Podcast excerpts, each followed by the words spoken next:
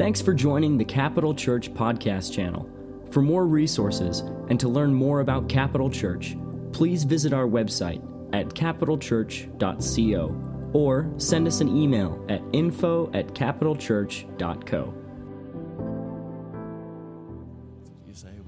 I'm excited.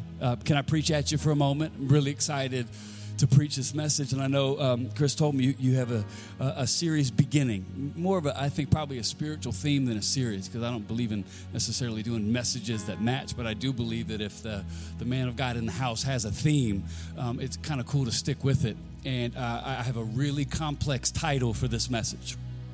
You ready for it? Called this message, Thank You, Thank You, Thank You. Thank you. Look at somebody and say thank you, even if you don't know what you're saying it for. And trust me, at least 90% of you did that move. So here's how this works. If I say look at your neighbor and you don't, I'm going to keep doing it. But if you do it one time, then I'll stop for the rest of the day. Totally. So look at your neighbor and say thank you. I'm going to read you two scriptures back to back real quick because I believe these two words, thank you, might be more explosive and powerful as a Christian then you may recognize. And I'm going to take you quickly to the book of Psalms. And I have a friend who is a new Christian, and he calls this book, he's like, man, I love the Psalms. You can call it whatever you want, I told him, as long as you read it. He just pronounces the P. Hey, those Psalms, man, those really get me. You ready for this? This is going to blow you away. And I realize there might be a lot of believers in here and who have served Jesus longer and better than I have. And this is one of those messages that can remind you how good our God has been, how good he has been. Just think about that for a moment. I mean, you might not be where you want to be in every area today, but thank God we are not where we should be had it not been for the grace of God. Say amen if you're with me. This is what it says in the book of Psalms. And this is Psalm 118, verse roughly 20. I'm just going to get right into it. This whole psalm is good. If you want to go home and read more of it, feel free. Not against the law to read your Bible outside of church hours. I don't think I have to say stuff like that here. I'm so used to being in New York. I have to tell people, no, you can read the Bible on Monday. It's okay. I found the gateway to God, the pathway to his presence for all his lovers.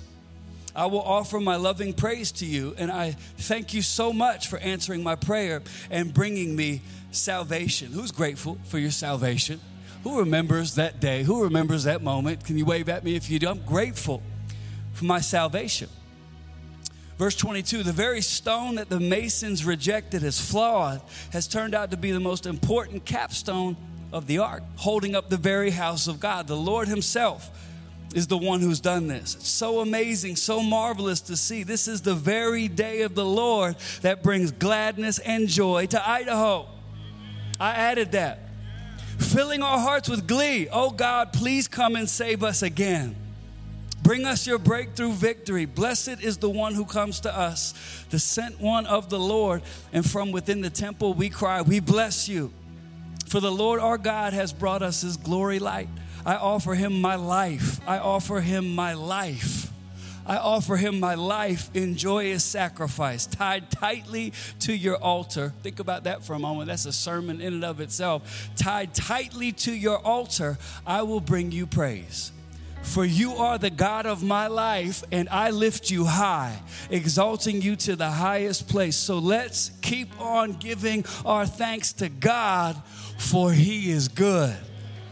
His constant, tender love lasts forever. Come on, somebody. If that's not a scripture for us, we could shut it down right there if we wanted to. But I'm going to double down.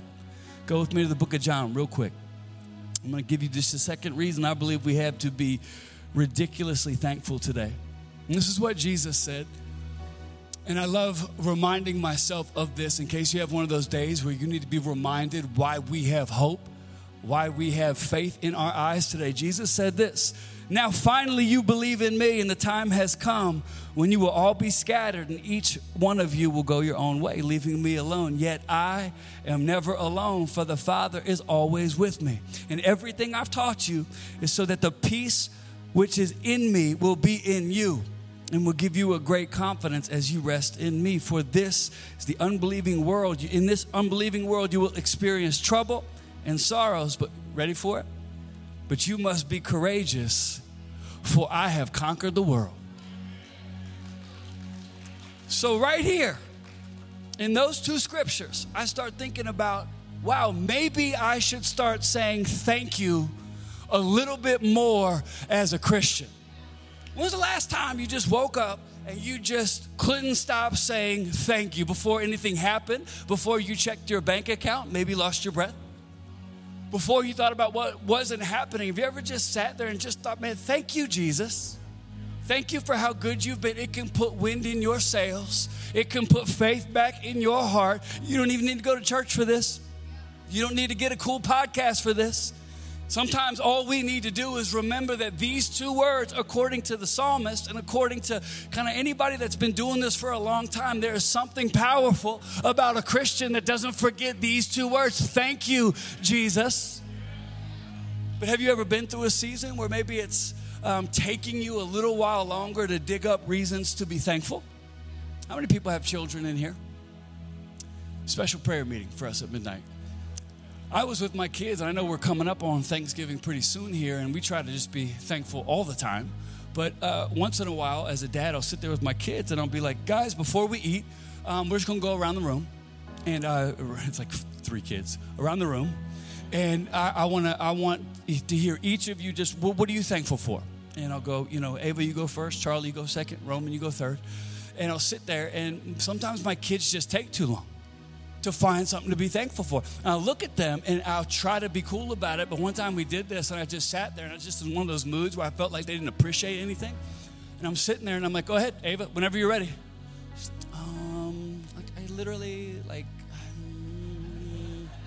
Charlie, Roman, anybody got anything to be thankful for? Let me suggest some things to you, Ava. How about you thank God for the seat you're sitting in? How about you thank God for the shoes you did not buy? How about you thank God for that $20 bill in your pocket? Hey, Charlie, how about you thank God that you have a roof over your head? And you, son, how about you thank God for getting everything and contributing nothing to this household? How many times do I have to tell y'all? And it became a sermon. And after I was done yelling at my kids, I felt that awful conviction of the Holy Spirit, where I could almost feel like, I wonder if heaven feels like that about me sometimes. I wonder if I could be accused of taking too long in my humanity to remind my own soul, if God never did another thing for me when he gave me Jesus, I got enough to be thankful for the rest of my life. Somebody in here needs to hear this morning. You might need to start thanking God more often. Sometimes we don't need a breakthrough. We just need to be able to say thank you. You can even try it when you get home. Start thanking God for his grace, thanking God for his mercy, thanking God you get to come to a church and still lift up the name of Jesus without fear of being persecuted. Thank God for his transformative power. Thank God for his mercy, which we have not earned, but he gave it to us anyway. You can even thank God for every opportunity you have ever had in your life. And if you get tired of that, I refuse to come down until tonight. If you get tired of that, you can even thank God for the stuff that he hasn't done. And y'all have been serving Jesus for a while, so go back and just think about all the stuff God didn't do that you thought you wanted him to do, but yet he loved you so much that he didn't answer some of those prayer requests. You can thank God for all the people that he got out of your life. Thank God for all the jobs you didn't get, and had you got it, it might have taken you out of the will of God. Thank God he loves us enough to not always give us what we want. Come on, is there anybody that is thankful that you get to walk with the living God? Thanks. Have a great day. See y'all later. No, I do believe there's power in this. I do believe that, because your pastor, when he told me about this, he said, I'm going to do this thing about Make America Grateful Again. I thought, first of all, very smart, as he does. But there is something about Christians who don't forget the very essence of this faith. We're just lucky to be in the presence of the living God. And when you live from that premise, it's very hard for the devil to discourage you. It's very hard to get caught up in that moment where you forget exactly how good God has been. And I'm going to throw a couple points at you real quick. You don't have to write any of them down, but I will judge you on the inside. We got to learn how to thank God through it by realizing he is always in it. regardless of how overwhelming it is. And you have to do air quotes when you do this, because it, thank God, through it, it could be a different it for you than it is for me. But the principle remains. If we cannot learn how to thank God in the middle of it, it's going to be a very short walk with Jesus. And I realize that Boise is different than Manhattan, and y'all are more spiritual, probably more sound biblically, but I'm a part of a generation that's really good at thanking God before the battle, really good at thanking God after the battle, but people struggle right in the middle. And there's a problem with that, because most of our lives will be lived right in the middle. So if you have signed up for a Christianity where you're only thanking God when he does what you want, or you're only thanking God when you're expected and exciting, it's a very boring life, because this gap in between, the Bible says joy comes in the morning, and there are seasons. But what you also find in the Bible, there's no time explanations. It'd be awesome if God chose to do that here and there. Like, joy comes in the morning. When exactly? You know, there are seasons of this and seasons of that, but there are these big gaps where I guess the silent inference is that you better realize that you walk with Jesus. Because if you're only thanking him when you're getting stuff, or you're only thanking him when you're excited about the potential of getting stuff, I believe you're missing out on the very essence of being a Christian, which is, yes, I have faith for the future. Yes, I can't wait to see what God is going to do. But he's so faithful, I can give him thanks while I'm still sick waiting for my healing. I can give him thanks while I'm still waiting for him to come through. That is the essence of life. But when you lose that thankful premise, and yes, I almost slipped right there. But when you lose that thankful premise, you know what happens when people don't know where they're going? They stop. I believe thanks is what keeps us moving towards the cross. Thank you, Jesus.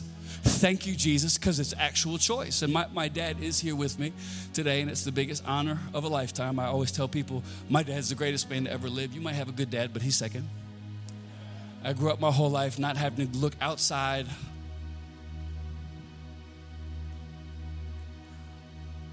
and get this one out of the way. Now I have to look outside my house for a hero, because I never understood why people love Michael Jordan. They're like, does Michael Jordan pay your bills? Steve Lentz has always been my hero.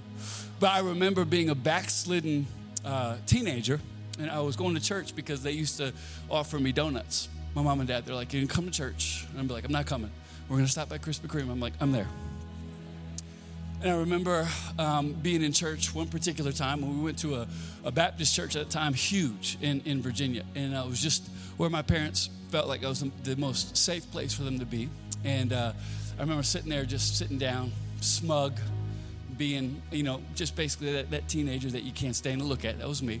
And I also remember that worship, it was very non-charismatic. So, you know, in a Baptist church, you're lucky if you get a Frisbee. You know, the Spirit has really moved if you get a double Frisbee. And I remember you could look out on this whole giant congregation, but there would be Steve and Kathy. Kathy would have both hands up, and my dad sometimes would bring his tambourine. You know why? Because they didn't care. This is how the Lentz family does it. We worship like this. We don't care what the denomination is or what the vibe is. This is how we do it. And I remember sitting there thinking, my parents are pretty cool. My dad has a tambourine, and they lift their hands in a Baptist church. Different sermon. And I remember the offering buckets coming by in this particular time in our lives as the Lentz family. I know that times were not easy. My dad had shifted jobs, and I know finances were an interesting place in general. And I remember the offering came around, and I remember my dad giving, and I was seething on the inside. I'm like, I can't believe my dad's giving. I need money. We need money. And here my dad is giving to this church in the middle of a tough season. Like, what kind of God needs your money when you actually need money to pay your bills? And I just could not wait to get out of there. Just ask my dad about this, because, you know, when you're 16, you know it all. And I remember saying to my dad, I said, Dad, how could you give to this giant church in the middle of a season where we need the money? I mean, come on, Dad, enough's enough. And he looks at me like the way dads do, and he goes, son, I love Jesus, and I'm not going to let our season dictate what I do. I give not because God needs my money. I give because I want to give him thanks with what I have. And I remember just going, you know, when your dad says something to you, you just immediately get swallowed up by his rightness. That was that moment for me, and I remember thinking, it's amazing how the seasons have never changed my parents' thankfulness. The season has never dictated their generosity, because their thanks always goes before them.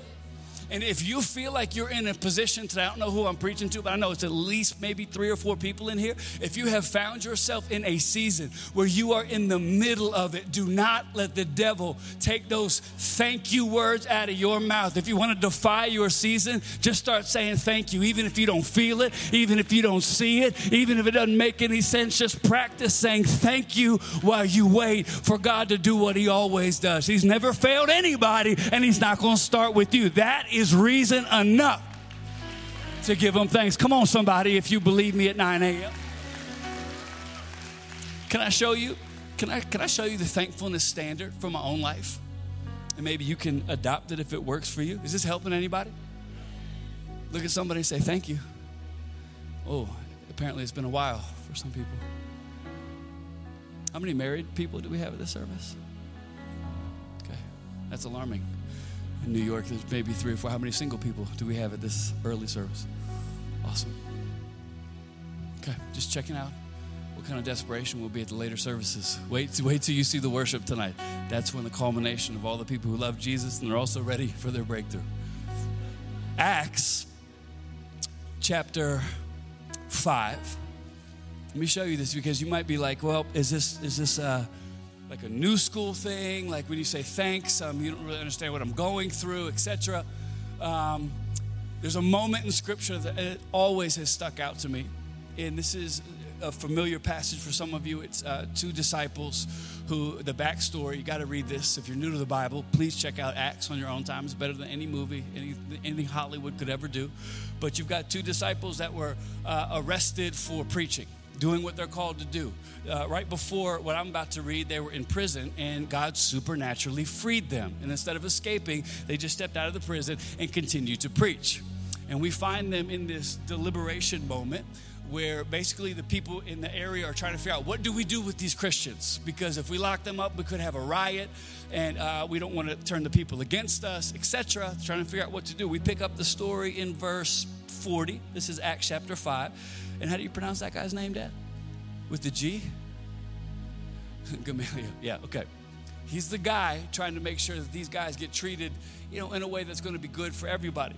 And it says, his words convinced the council.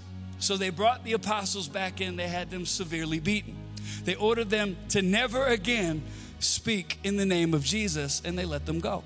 The apostles left there, wait for it, this is hard, this is convicting. The apostles left there rejoicing, thrilled that God had considered them worthy to suffer disgrace for the name of Jesus. And nothing stopped them. They kept preaching every day in Boise and beyond, and went from house to house preaching the gospel of Jesus, God's anointed one. Quick recap, in a minute here, you've got guys that were beaten, probably so bad they were unrecognizable, and their only response coming out of this moment was, thank God that we were counted worthy enough to be abused for his name. I struggle to remember there's a God if we're in traffic too long. I struggle to dig up thanks if I don't get exactly what I want. The standard, I believe, for the people of God is to somehow, and I'm not remotely there, but I'm climbing.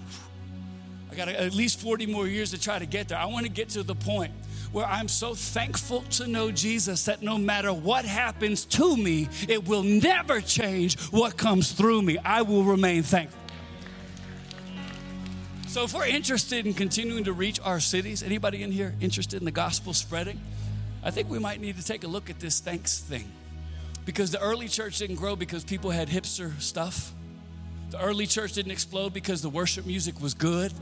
The early church exploded because they had such radiant, thankful spirits in the face of nothing that people were like, what is wrong with y'all? You have nothing. You're being chased. You have no home. You have no anything, but yet you have this vibrant life about you. I have never heard one time anybody be like, I don't want to get to know that person. They're too thankful. Not one time have I ever heard a non-believer say, I can't stand that Christian. All they ever do is thank me. Not one marriage has ever been destroyed because they're in marriage counseling and the guy's like, I can't stand my wife, too thankful. There's power in this word. We're not just throwing out empty positivity. This isn't positive thought. This is being thankful for the blood of Jesus Christ that has covered your life. I will give you two reasons that you can be thankful. Just in case you're in a season where you're like, I hear you, but it's a tough time. Here's two. I believe they work for me. They might be able to work for you. Can I give you two? Can I give you four? Who loves Boise State? Biggest cheer of the day. Great. Carl, you're a failure. Okay, ready? Number one, you can thank God for your past. Because if it didn't kill you, you get to use it. Now, I realize some of y'all don't have a past in this room, but in case you know somebody that does, this is for them. That was a joke. You get to thank God for your past, because if it didn't kill you, you get to use it. And newsflash, if you're here, it didn't kill you. That means you have a huge weapon that you now get to use as a thankful battering ram against anything the devil might throw at you. Now, I find it interesting in the Acts passage that we just read that these men got beaten, they got thrown out, and their immediate response was to do what? Continue to preach. House to house. I have a feeling I know the material that they used. I mean, if that was me, if I went through that, I would have been like, Lord, I'm going to take a couple months off. I've just been beaten, just been whipped. Like, I think anybody in here would give these guys a little bit of grace if they took some time to get their lives together. The Bible's very clear to say they immediately went back to doing what they did. Their image would have been bad. They would have been haggard. But can you imagine having these guys knock on your door? And they would have been like, hey, I know I look bad, but see this? They tried to kill us and they couldn't, because you matter so much that we wanted to come to your door to tell you about the God that can set you free. This is testimony in action. This is how the church is built, using what the devil meant to kill you to stand on top of it and give God thanks that he's been greater than that and he's always going to be greater than that. So if you're in here today, or maybe you're bleeding somebody who has a crazy past, thank God that if it didn't kill you, you get to use it. And you might be holding one of the greatest testimony weapons that you have yet to access. And I'll tell you this on this. Is this helping anybody in here? I think we all have this in common. Even though we're different, I can pretty much say this with confidence. Everybody has things in their lives that maybe they would try to do over, or have some mistakes they've made that they potentially regret. Is that fair to say? My question is, will you use your story, or will your story use you? Because I've seen this in church. I've been born and raised in church my whole life, and I think there's a huge difference between Christians that use their story rather than let the narrative continue to use them. I also think it's a misuse of God's grace when people will talk about what they've been brought out of, but their old story is still active in their new life. Still sinning, still a victim, still a part of what they claim to be free from, because they don't understand. They don't have to let what they used to be dictate who they are now. So rather than be somebody who's free and they use where they came from as a weapon, they're still located back here. There's something powerful about a Christian who knows, yep, I'm not necessarily proud of the mistakes I have made, but I am so proud of the God that saved me in the middle of it. And if he got me out of it, he can get you out of it as well. I got some good news in case you might be hiding some deep shame. And I know that happens in church. We can put a good church game on, but there's some deep pain often represented in a room like this. The greater the wreckage of your past, the greater the redemption of it. So you are eliminated as somebody who has an excuse today, because you might be like, you don't know what I've done.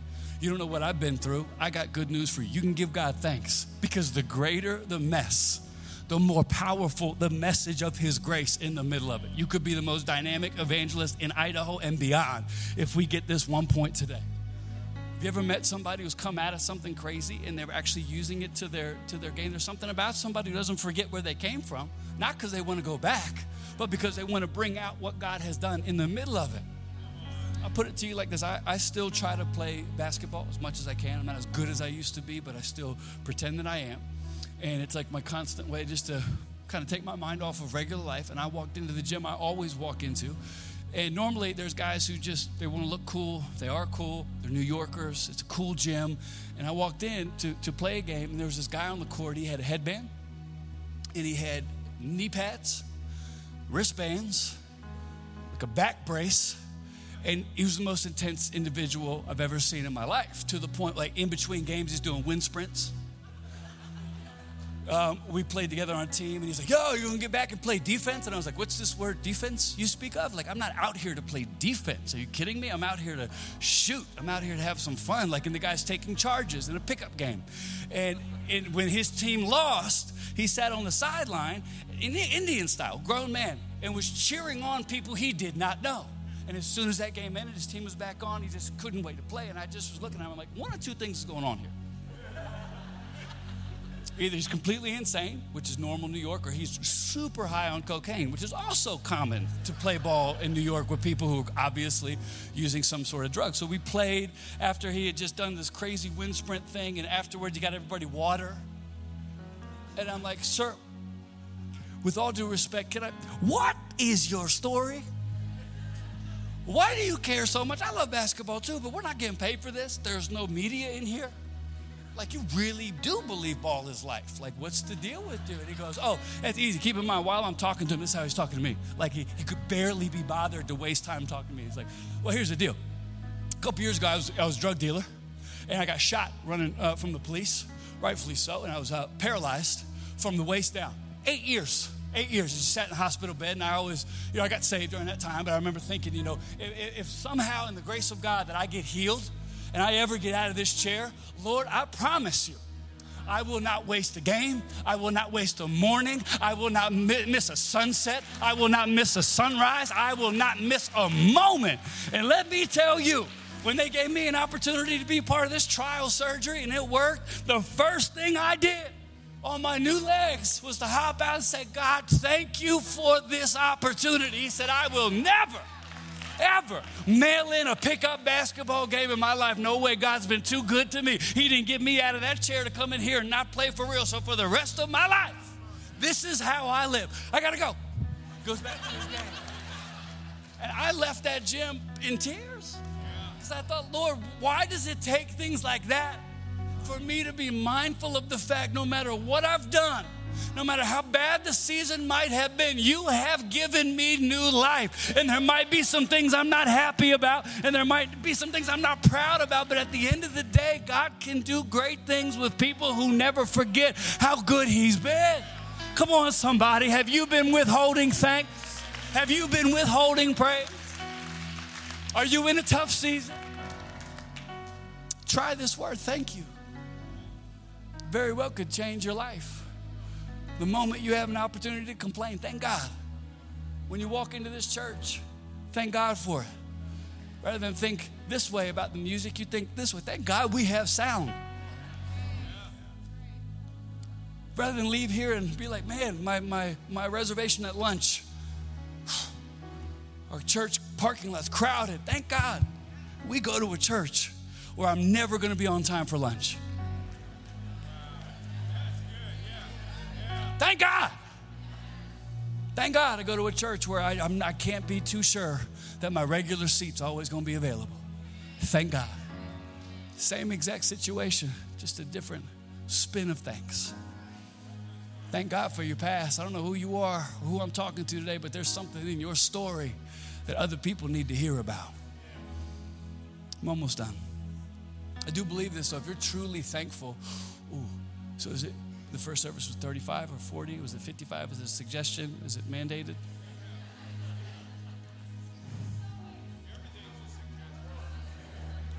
It's because the pastor is on paternity leave. He's going to come back and be like, what happened to the 9? It's still going. Go back. Be with your babies. If you're truly thankful for the grace of God, give me a wave if you are.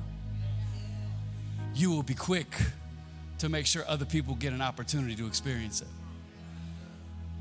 I really believe that. You'll be quick to extend it to others. We might close on this one, so the team, I'm gonna get you up in just a second, but I think selective Christian amnesia is when Christians remember how good God has been to them, but are quick to remember how short others may fall. And I believe the sign of a thankful church, like I've been around people that have been, you know, I say weathered in the faith in the best way. They've been around for a while. Like my dad's one of those people. My mom's those people. Like I've been around some Christians. It's like the longer they know Jesus, the worse they are. But I feel like my parents, the longer they've walked with Jesus, the more gracious they've become, the more endearing they are. They just want people to get this opportunity to meet this God that has sustained them their whole lives. And giving grace doesn't mean you advocate behavior. Giving grace doesn't mean you endorse people's lifestyle. It just means I remember that the grace of God made a way for me, and I'm going to make sure that you get an opportunity to meet this same God. And you might think this is like a church cliche, but it's true. I've been pastoring our church for long enough to know we have to constantly remind our church, be careful that you don't forget the grace that God showed you. Especially in a city like this in Boise, where God's going to continue to push out these walls. I do believe, and I can prophesy, that the best is yet to come, and you're not going to be able to contain what God is going to do in this kind of a church. No way. But we have to remind people all the time, like, be careful. You don't forget where you were when God found you. It's one thing to say, thank you for your grace. It's a whole other thing to give somebody else that same opportunity to understand it. And I'll never forget it. Maybe about 6.5 years ago, we were having 8 services on Sunday. It was crazy. And we had like one service, we called it the 9:45-ish. And I'm always telling our church, like, be careful that you don't regret your prayer request, because we're going to go after people. And we're going to believe that we don't care who you are, where you're from, rich or broke, famous or anonymous, hurting or whatever. Like, our church is coming for you. That's the kind of church we will always be. It doesn't mean once you get in here, we're going to champion your cause. Doesn't mean we're going to overlook. No, it just means that we believe as a base fundamental that we are so thankful that God saved wretched sinners like us, that everybody else is going to at least get that same opportunity. And it's easy to preach, but sometimes it's tougher to live. And I remember, so in service number 8, I went outside to greet people, and just to say hi to these random people that would stay around for 3 hours in line to come to church. And we just looked around this block filled with people, shaking hands, going inside. And to my left, I looked in this alleyway, right, because we have church in a nightclub in New York. We did at that time. And there was an older gentleman who was sitting there. You could tell that was his corner. That's where he lived.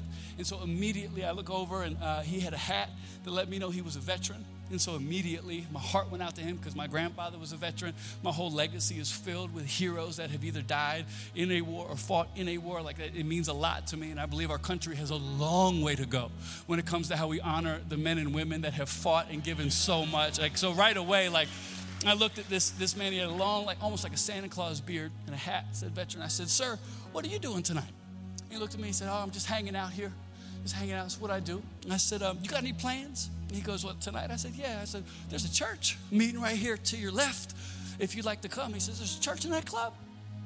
I said, yeah, believe it or not. He goes, I would go, but I can't go. I don't look right. I don't smell right. I said, trust me, you're going to fit right in at this church. He said, I don't really belong in churches. I've been through a lot, son. You know, I like it when men who have earned the right to call you son. I said, sir, I appreciate that, but I know the guy who runs this church. And you're going to fit right in. Trust me. He looks at me and he goes, well, to be honest with you, son, he holds up this beer can. He goes, I can't go anywhere without this. And this one's almost done. I don't want to be a distraction. I said, are you telling me that if you had another beer, you'd come to church as my guest? He said, well, I guess that's what I'm saying. I said, sir, there is a bodega right next to our church. If that is what you're saying it's going to take to get you into these doors, let's go right now. He got a, I said, is it a deal? He said, it sounds like a good deal to me. So we went to this little bodega. We got him a 6-pack or whatever he wanted, and we walked right into church, sat right here in the front row, and we worshiped together. And to his shock and awe, I said, I'll be right back. And I went up to lead the meeting. He was like, this is and I sat there and started to preach, and I remember I took a sip of water like I always do, and I said, cheers. And he stood up, he says, cheers, thanks for the beer, Pastor. I'm like, not now, bro, don't do that. And I had never done this before, never done it since, but I looked at this man. He sat there in the front row, and as I preached, you could see it. He just had never been around something like this. And the guy that was sitting next to him the previous service, there was a star that everybody knew who he had his arm around. This service, he had his arm around this man who nobody knew. And when I gave people a chance to get saved, he was the first person to put his hand up. He walked up to this stage, even though we didn't do that, and gave me a hug. And I remember just hugging him and thinking, you know what? I went home that night. I said to the Lord, I said, if we went to heaven tonight, I feel like it would have been worth it to give this man the honor and dignity and the opportunity to see and feel Jesus like we have. And I thought everybody thought that. But, you know, I hadn't been pastoring a church for long enough to understand the other side of church. I remember walking in the next week, so excited still about this incredible man who gave his life to Jesus, who started his journey of grace. And I walked in, this lady came up to me. She made a beeline for me. She said, Pastor Carl, just want you to know, me and my family, we're out of here. I said, you committed to being here for life last week. It was a short life, you know. And she said, yeah, we love you, we love Laura, but y'all have just gone too far. You've gone too far. You've conformed. You've dropped this standard. I said, well, what blog did you read? You know, it's not always true, you know. And she said, no, it wasn't a blog. She said, last week, there was a man in service with a beer. And I said, well, ma'am, to our credit, we are having church in the club. It's like, what, you know? And she said, it's just too much. You can't have people in church with beers. I said, ma'am, I don't necessarily disagree with you, but I said, can you work with me for a moment here? Can you just remember the grace of God that's on your life? And can you remember maybe what this man might have walked through that you don't know? I said, look, we are not advocating what he's doing, but there is a fight for his life. And it does not start with the beer in his hand. It starts with the soul in his chest. And God is so good that if he can hear the voice of heaven, if he can feel the power of the Holy Spirit, there will come a day where he will drop that beer. And it won't because a preacher told him to. It'll because God gave him the grace to put it down and he can know what freedom is. So if it's okay with you, we are going to give him an opportunity to feel the power of God in this place. Will you work with us? And she said, yeah, but I can see his sin. I said, but ma'am, I can smell your pride. I said, I'd rather be in a church where people are at least honest enough to bring their sin out than be in a church where people are so churchified. We've just found ways to medicate our pain and nobody knows.